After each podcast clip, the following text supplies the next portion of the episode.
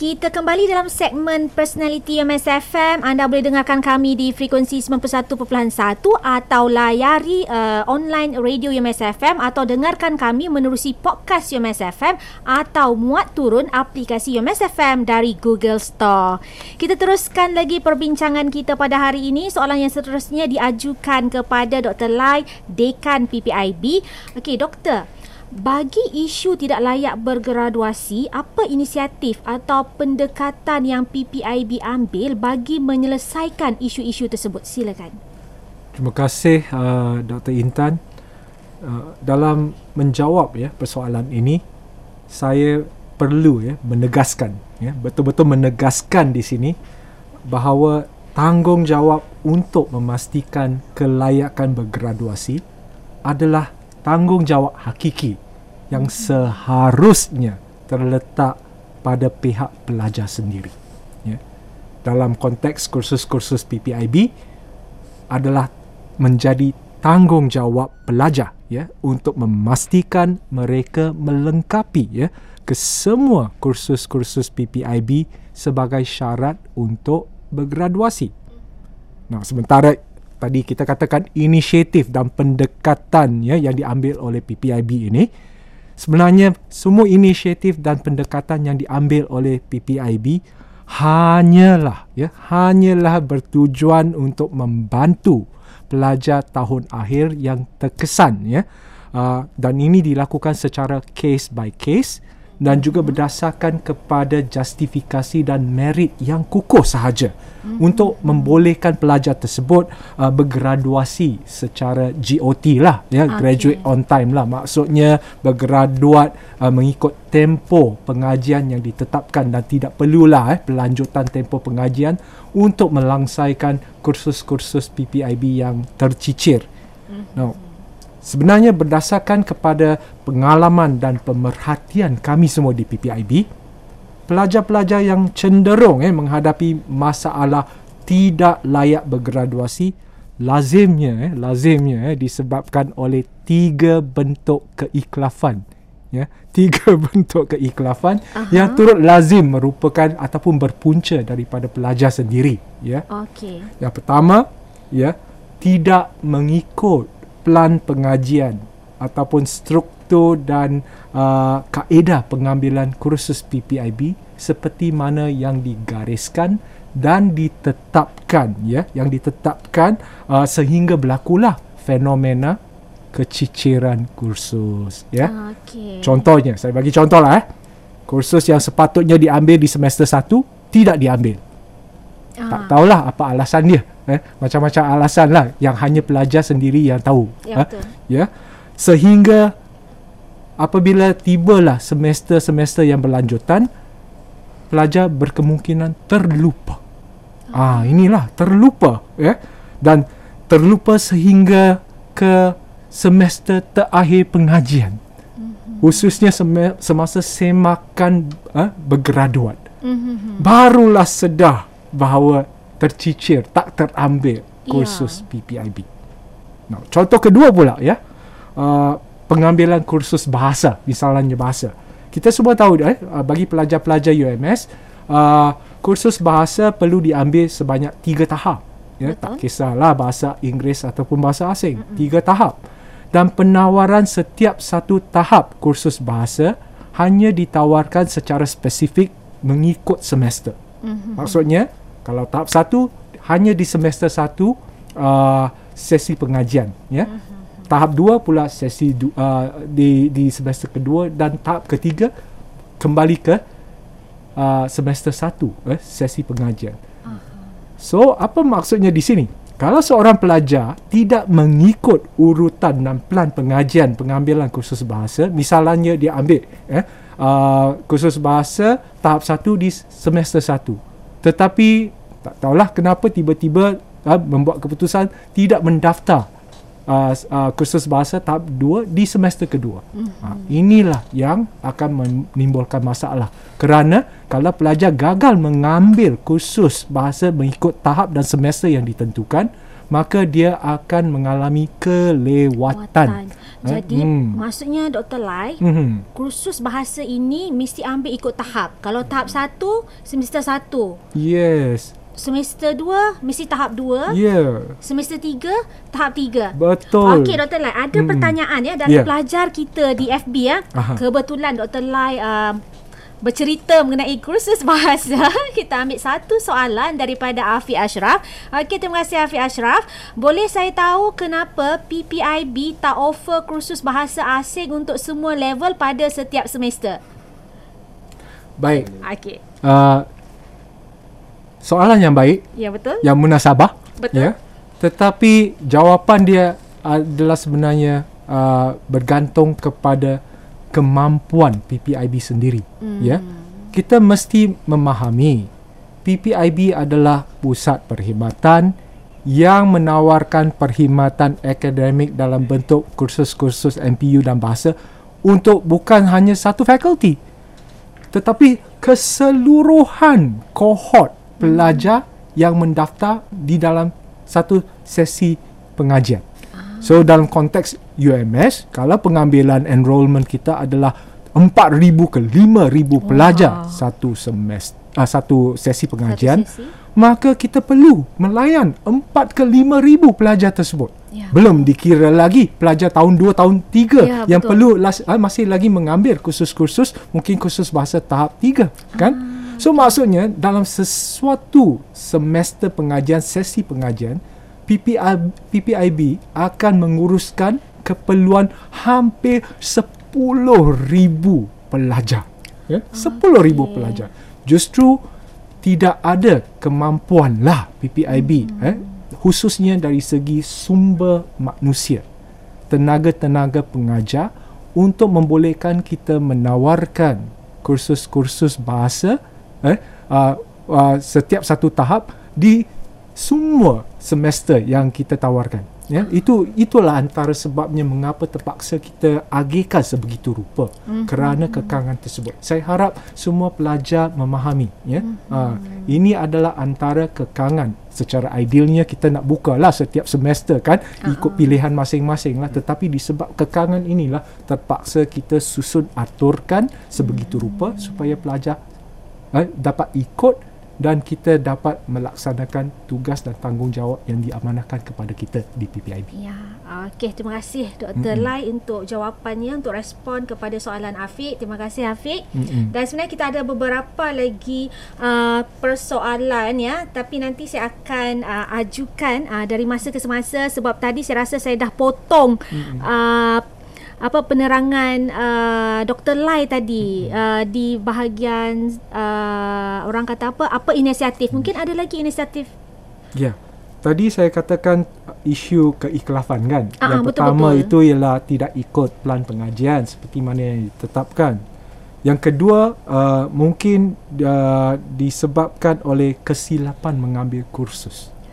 Oh, ah, okey. Maksudnya kesilapan. Mengambil kursus yang tidak sepatutnya diambil. Kan boleh berlaku.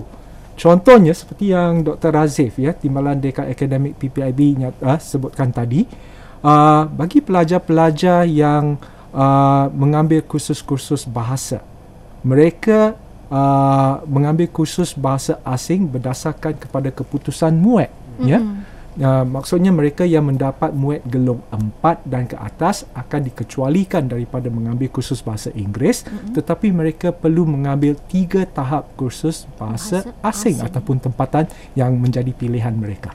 Ya, yeah? ah, okay, cuma okay. mereka juga perlu mengambil satu lagi kursus Advanced English, ya, yeah? Advanced English ataupun English uh, tahap tinggi lah.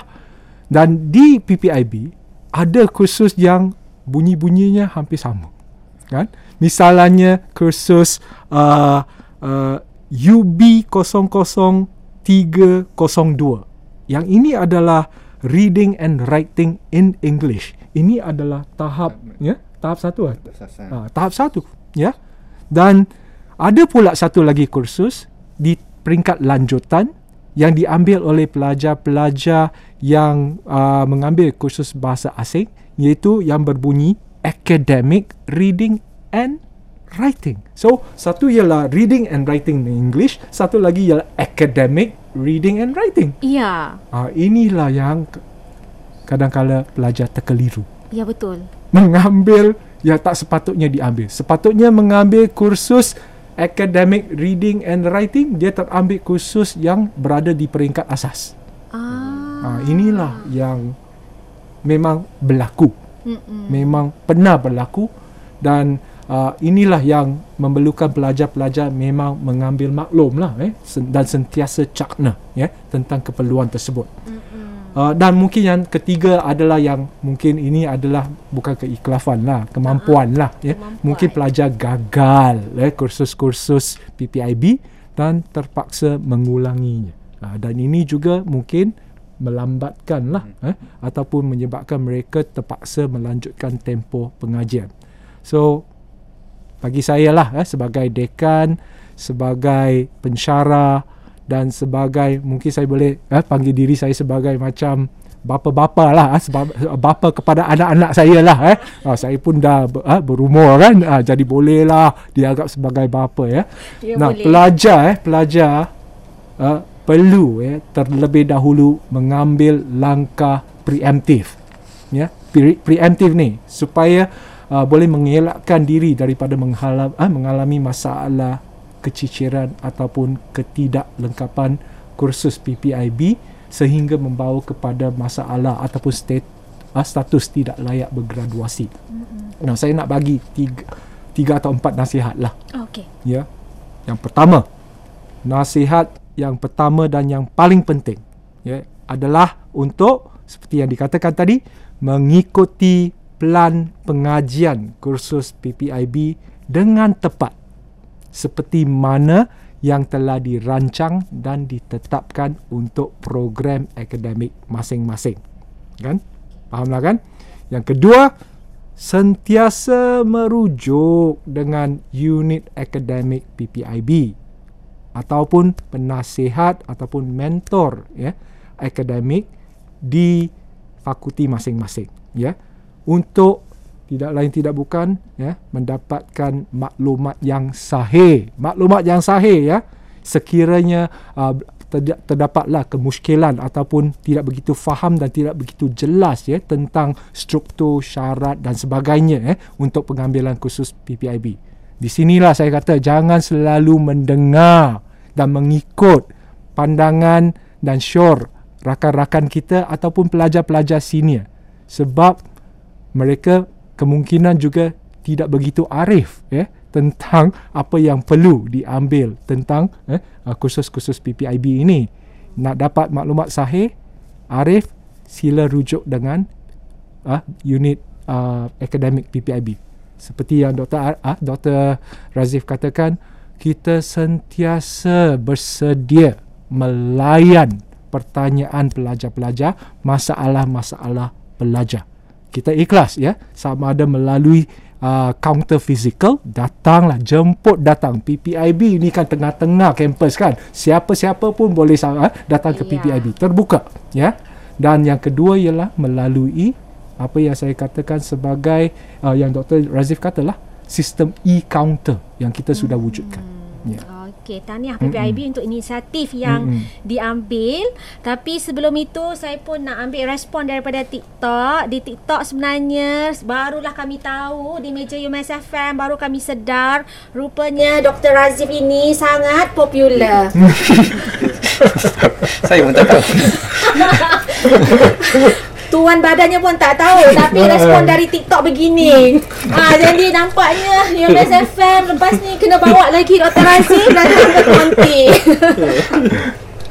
Okey, uh, di kesempatan ini saya rasa saya nak ambil beberapa respon lagi ya. Boleh ya?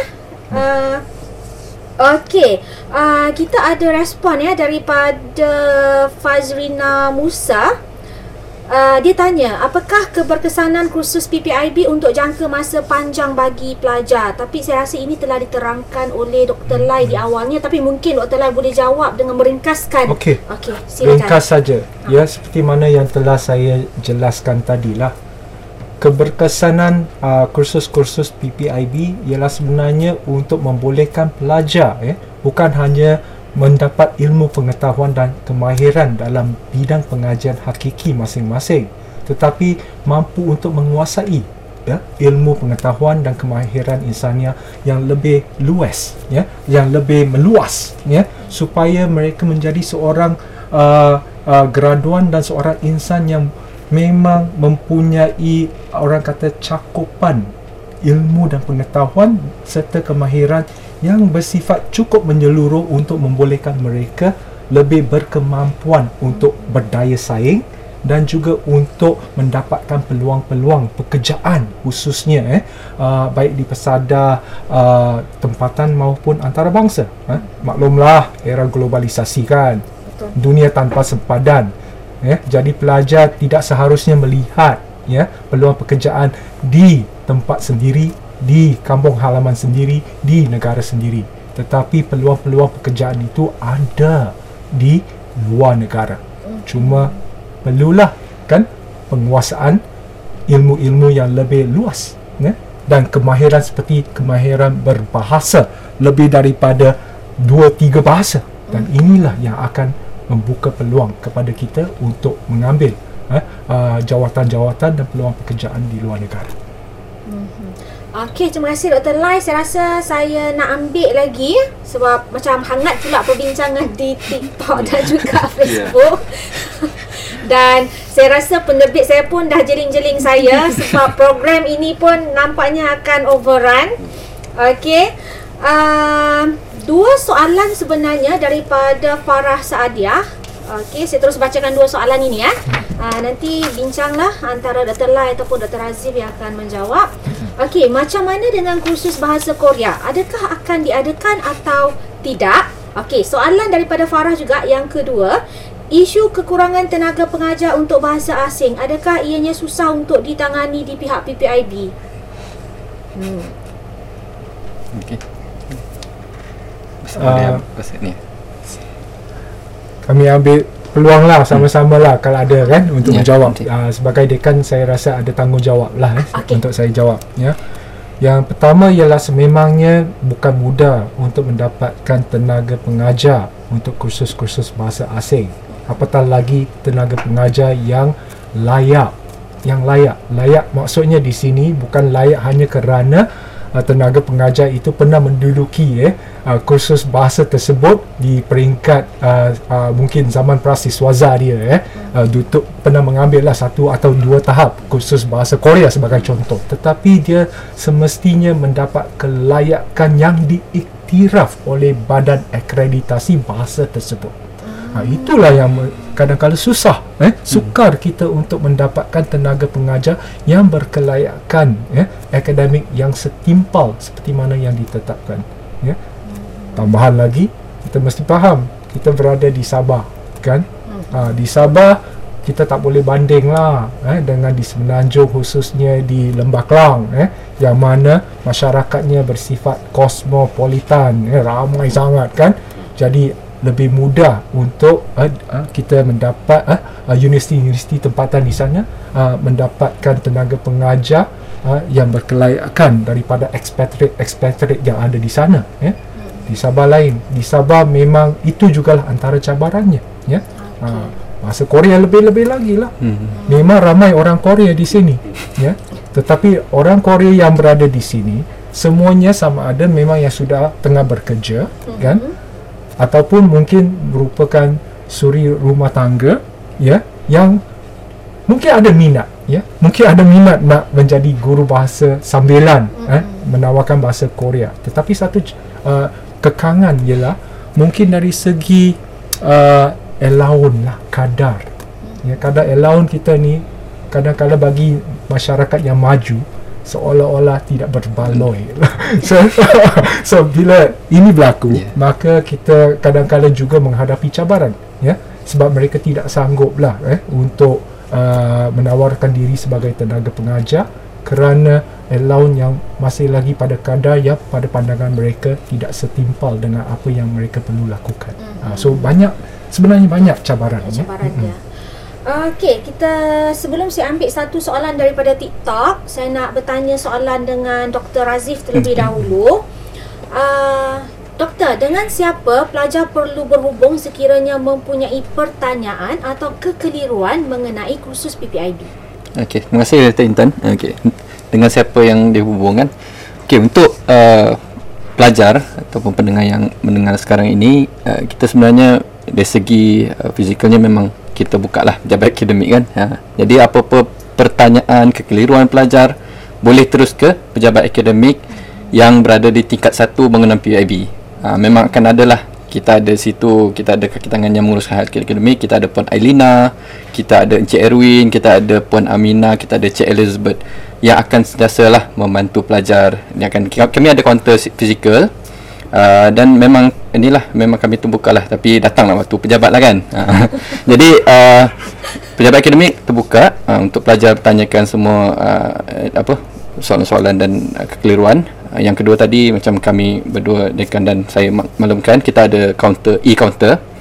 Uh, counter akademik ini memang kita buka lah, uh, dan itu akan diuruskan juga oleh tangan yang terlibat hal, hal ehwal akademik.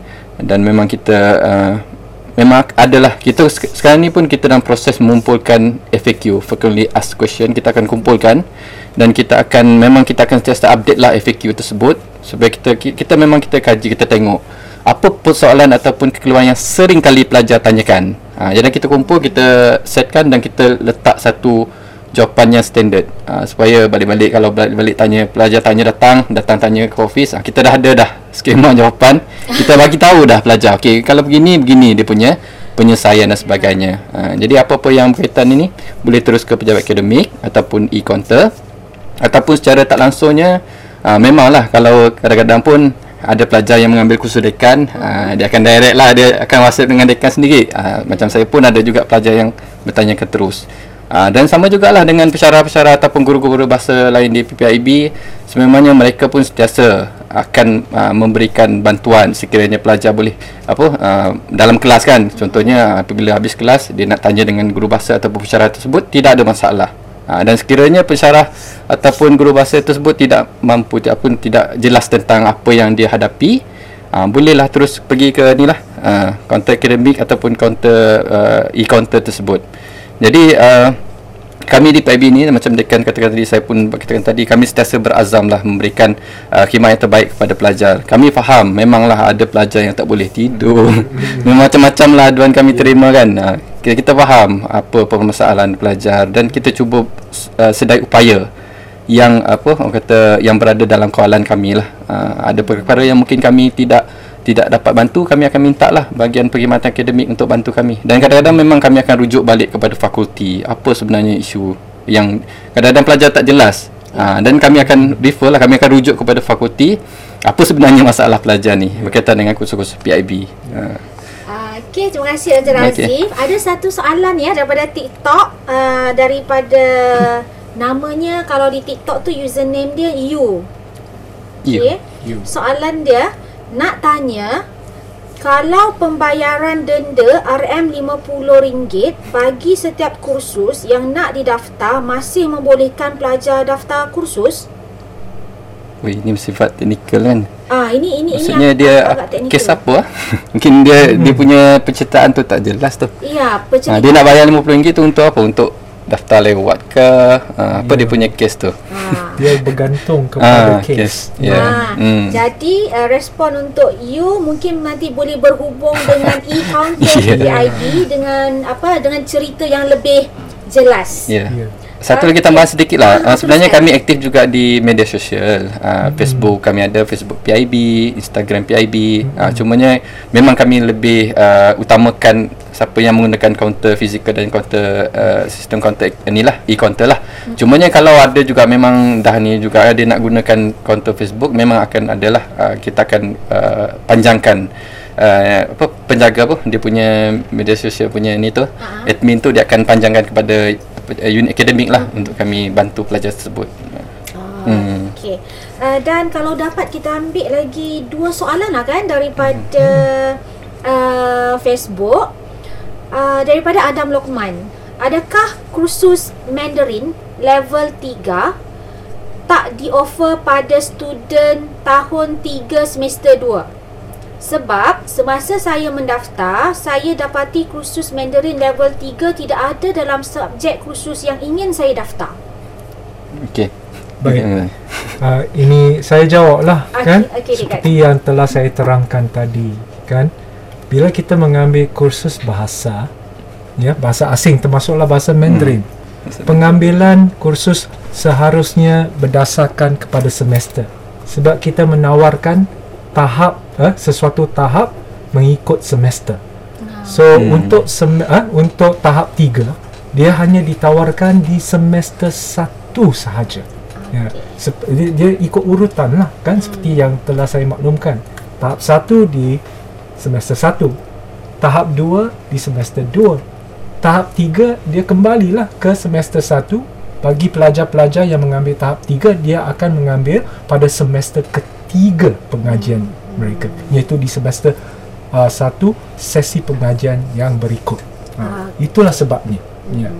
Okey, terima kasih Doktor Lai, dan kita ada satu lagi soalan.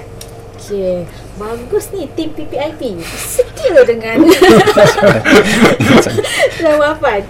Okey, mau uh, dari Felicia Asong mau tanya, bagaimana untuk mereka yang telah mengambil MUET setelah masuk U M S? Mereka telah mengambil MUET lambat sebab kekangan lockdown semasa COVID, dan mereka dinasihati untuk mengambil kursus bahasa Inggeris. Namun selepas mendapat keputusan MUET, mereka mendapat band tinggi dan uh, macam tergantung. Ah, tergantung. Oh, saya rasa saya faham soalan tu. Ah, okey. ini ini common eh. Uh-huh. Ini fenomena yang agak uh, biasa, bukan luar biasa eh. Uh, okay. uh, sebab nah Uh, sewaktu berlakunya ke, uh, P K P, ya, waktu zaman COVID, eh, mm-hmm. ya, sememangnya untuk memudahcarakan pelajar-pelajar untuk mendaftar sebagai pelajar universiti, uh, kita uh, universiti telah membuat keputusan, ya, khususnya kohort yang uh, terkesanlah, ya, kohort yang ber, uh, terbabit, I, iaitu mereka mendaftar masuk, ya, ke universiti tanpa keputusan MUET, kerana sebab mereka tidak hmm. dapat menduduki ujian MUET, yeah, waktu betul. itu. So tanpa keputusan MUET, technically speaking lah, kan, yeah. kalau ikut syarat kemasukan, mereka tak boleh masuk tak universiti masuk, tapi betul. kelonggaran diberikan. hmm. Tapi ingat, kelonggaran itu sangat jelas. Kelonggaran hanya diberikan pada dua belas bulan pertama pengajian mereka. Oh, maksudnya tahun pertama lah. Tahun pertama. Dan di dalam dua belas bulan itu, mereka wajib untuk mengambil MUET dan dapat keputusan supaya ia akan membantu P P I B untuk menyelaraskan semula. Ya, so waktu mereka masuk tahun pertama, mungkin berdasarkan kepada keputusan S P M mereka, ya, keputusan bahasa Inggeris S P M, uh, kita menganggap, oh, pelajar ni mungkin berkemungkinan besar lah akan dapat MUET gelong empat ke atas. Jadi uh, P P I B eh, pun mengambil keputusan untuk meletakkan pelajar ini dalam kohort yang mengambil bahasa asing. hmm. Tetapi mungkin tiba-tiba apabila mereka mengambil MUET, mereka mendapat gelong yang lebih rendah, di luar daripada ramalan lah, kan. uh-huh. Jadi itulah sebabnya kita letakkan dua belas bulan yang pertama, supaya mereka masih sempat untuk mengubah ah, ya. mengubah kursus daripada kursus bahasa asing ke bahasa Inggeris, ataupun sebaliknya, supaya mem- mereka memulakan tahap satu di tahun dua, dan tahap dua di uh, tahun dua juga, semester dua, dan mereka tetap akan sempat menyempurnakan kursus bahasa uh, uh, dengan mengambil tahap tiga di semester pertama tahun tiga pengajian. Itulah eh, susun atur untuk memudahcarakan pelajar, dan ini kadang-kadang yang menyebabkan kadang eh, pelajar juga mungkin kurang eh, uh, sedar ataupun kurang cakna lah hmm. tentang syarat-syarat yang telah diberikan dan kelonggaran yang telah diberikan tersebut. Ya. Yeah. Okey, terima kasih Doktor Lai. Kita ada beberapa jugalah keluhan yang kita terima daripada pendengar. Okey, eh, itu biasa lumrah. Itu biasa, itu biasa lumrah. lumrah. Okey, keluhannya macam biasalah, kan. Pelajar sentiasa akan bertanya, kenapa uh, wajibkan bahasa kalau perlu berebut kota? Uh, begitu. Oh. Dan saya rasa mungkin mungkin uh, pendengar Uh, kita uh, tadi mungkin terlepas yang sesi di awalnya tadi. Ya. Uh. So itulah yang seperti yang saya katakan tadilah kan. Memang secara ideal ha, P P I B ingin menawarkan seberapa banyak kota kan hmm. untuk membolehkan pelajar-pelajar ya membuat pilihan bahasa asing mereka ha, yang mereka minati ya. Cuma terdapat kekangan ya. Misalnya dari segi tenaga pengajar. Kalau kita hanya ada seorang tenaga ha, pengajar bahasa Perancis, dia ha, hanya mempunyai beban pengajaran maksimum untuk membolehkan dia mengambil tiga ataupun empat section bahasa ya, Perancis. Betul. Maka itu sahajalah yang mampu kita eh, tawarkan, tawarkan eh, berdasarkan kepada tiga puluh kepala setiap section. So, maksudnya seratus dua puluh sajalah eh, pelajar yang akan mendapat peluang untuk mengambil kursus bahasa Perancis sebagai contoh, sebagai bahasa pilihan. So, inilah antara eh, kekangan-kekangan yang terpaksa kita hadapilah. Dan saya ingin maklumkanlah eh, adik-adik, eh, anak-anak semua kan. Sebenarnya ini adalah lumrah ha? lumrah kehidupan pelajar di universiti. Waktu Doktor Lai eh, di zaman bangku universiti eh, tahun, awal tahun sembilan puluhan di U K M berebut juga eh, first come first serve basis. Memang sampai ada yang berkemah eh, semalam sebelumnya di hadapan pintu bilik pencara ya, supaya nak dapatkan peluang memenuhi kota eh, yang sangat ada tersebut. Sebelum hmm. kita ada sistem digital betul. Dan saya ingat juga ketika saya exactly. kita juga merupakan seorang pelajar, pernah menjadi pelajar, dan saya ingat itu perjuangan yang ya, perjuangan tu betul sampai berkebal malam, se- malam sebelumnya. Betul. Okey, terima kasih Doktor Lai untuk responnya, dan nampaknya masa sangat mencemburui kita dan saya masih lagi ada soalan yang terakhir. Okey, apa nasihat Doktor Lai kepada pelajar bagi memastikan mereka cakna dengan isu kursus P P I B dan sekaligus mengurangkan risiko tidak bergraduasi? Silakan. Terima kasih Doktor Intan. Nah, sebelum saya menjawab soalan ini, uh, saya nak juga ambil kesempatan sekali lagi lah, ada satu nasihat tambahan eh, untuk elak daripada keciciran kursus, uh, iaitu saya syorkan pelajar eh, untuk uh, melaksanakan semakan Eh, semakan uh, keperluan kursus P P I B ya.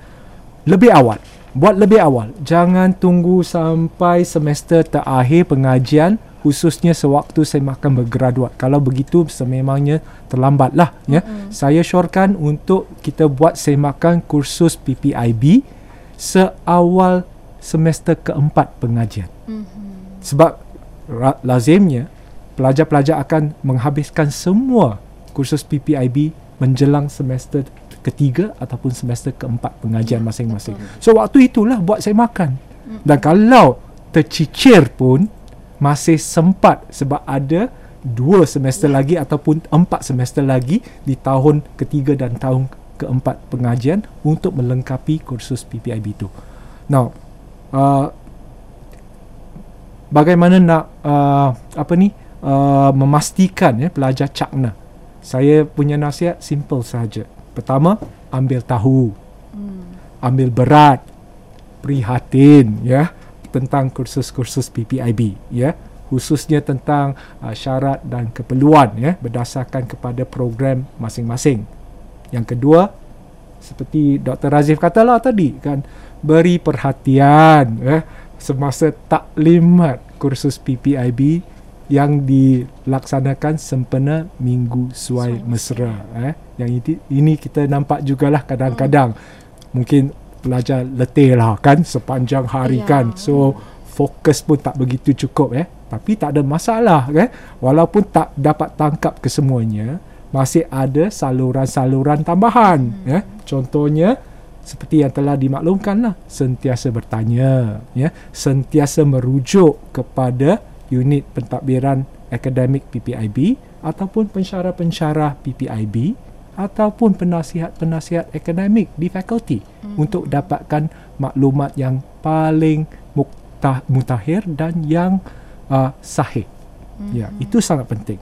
Dan yang Terakhir sekali, seperti yang juga telah dimaklumkan oleh Doktor Razif, ha, banyak maklumat-maklumat yang uh, disalurkan oleh P P I B, kita salurkan melalui laman web rasmi P P I B. Hmm. Dan untuk yang memang fast track punya, kita gunakan saluran Facebook. Mm-hmm. Nah, kalau ada apa-apa pembukaan kuota tambahan kan, dan sebagainya, yang uh, saluran yang boleh uh, pelajar dapat maklumat yang paling awal ialah saluran Facebook. Facebook. Ya. Dan of course uh, gunakan saluran e-counter lah, seperti mana yang kita nyatakan tadi. P P I B sentiasa bersedia membantu. Okey, terima kasih Profesor Madya, Doktor Lai Yew Meng dan Doktor Abang Mohd Razif Abang Muiz untuk penerangan sebentar tadi. Sebagai seorang yang bergelar mahasiswa, pelajar perlu cakna dan sentiasa mengikuti prospektus ataupun panduan struktur kursus program masing-masing ketika mendaftar kursus. Kalau tidak pasti, pelajar boleh bertanya secara langsung kepada P P I B atau merujuk kepada fakulti atau program masing-masing. Jadi jadikan sikap ambil peduli dan ambil tahu sebagai amalan. Jangan nanti dah terjatuh baru nak tercari-cari.